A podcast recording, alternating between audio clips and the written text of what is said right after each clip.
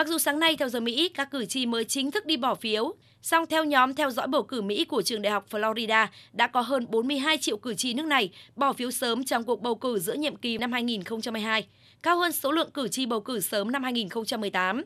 Trong số hơn 40 triệu lá phiếu được bỏ sớm, có hơn 19,3 triệu phiếu được bỏ trực tiếp và 22,7 triệu phiếu được gửi qua đường bưu điện.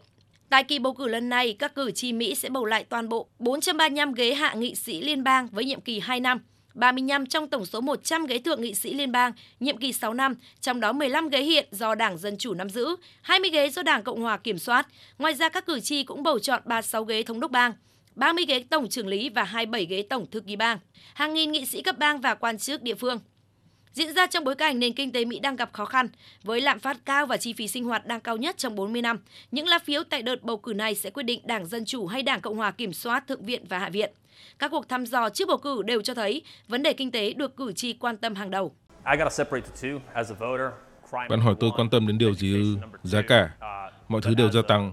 Cốc cà phê này giờ cũng đã tăng do tác động của giá nhiên liệu tăng cao. Chúng tôi phải nhập khẩu mọi thứ. Đây là thứ tôi quan tâm nhất lúc này. Cuộc bầu cử lần này rất quan trọng, có rất nhiều thứ tác động đến cuộc sống của mọi người. Vì vậy, nền kinh tế Mỹ cần đến sự ổn định. Do tính chất quan trọng của cuộc bầu cử, đến những phút cuối trước thời điểm bầu cử, cuộc cạnh tranh giữa hai đảng Dân Chủ và Cộng Hòa vẫn vô cùng gay gắt. Về phía Đảng Dân Chủ, sau cuộc vận động tập trung tại bang Pennsylvania ngày 6 tháng 11, Tổng thống Mỹ Joe Biden tối qua theo giờ Mỹ tiếp tục có cuộc vận động tranh cử cuối cùng tại bang Maryland, nơi ông ủng hộ ứng cử viên Westmore giành ghế thống đốc bang. Tại đây, ông đã kêu gọi cử tri bảo vệ nền dân chủ bằng cách đánh bại Đảng Cộng Hòa.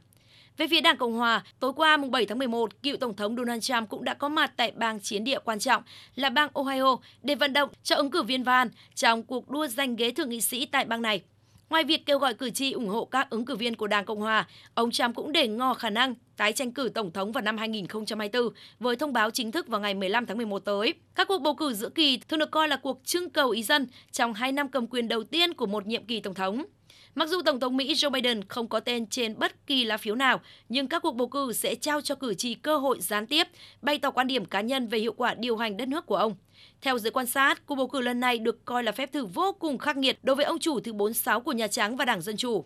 Với việc nền kinh tế Mỹ đang gặp khó khăn, lạm phát lên mức cao nhất trong vòng 40 năm và cử tri lo ngại về nạn tội phạm nhập cư trái phép, kết quả bầu cử lần này có thể là thách thức đối với Tổng thống đương nhiệm. Theo các kết quả thăm dò dư luận mới nhất, Đảng Cộng Hòa gần như chắc chắn sẽ giành lại quyền kiểm soát Hạ viện, trong khi cuộc đua tại Thượng viện quay trở lại tỷ lệ 50-50.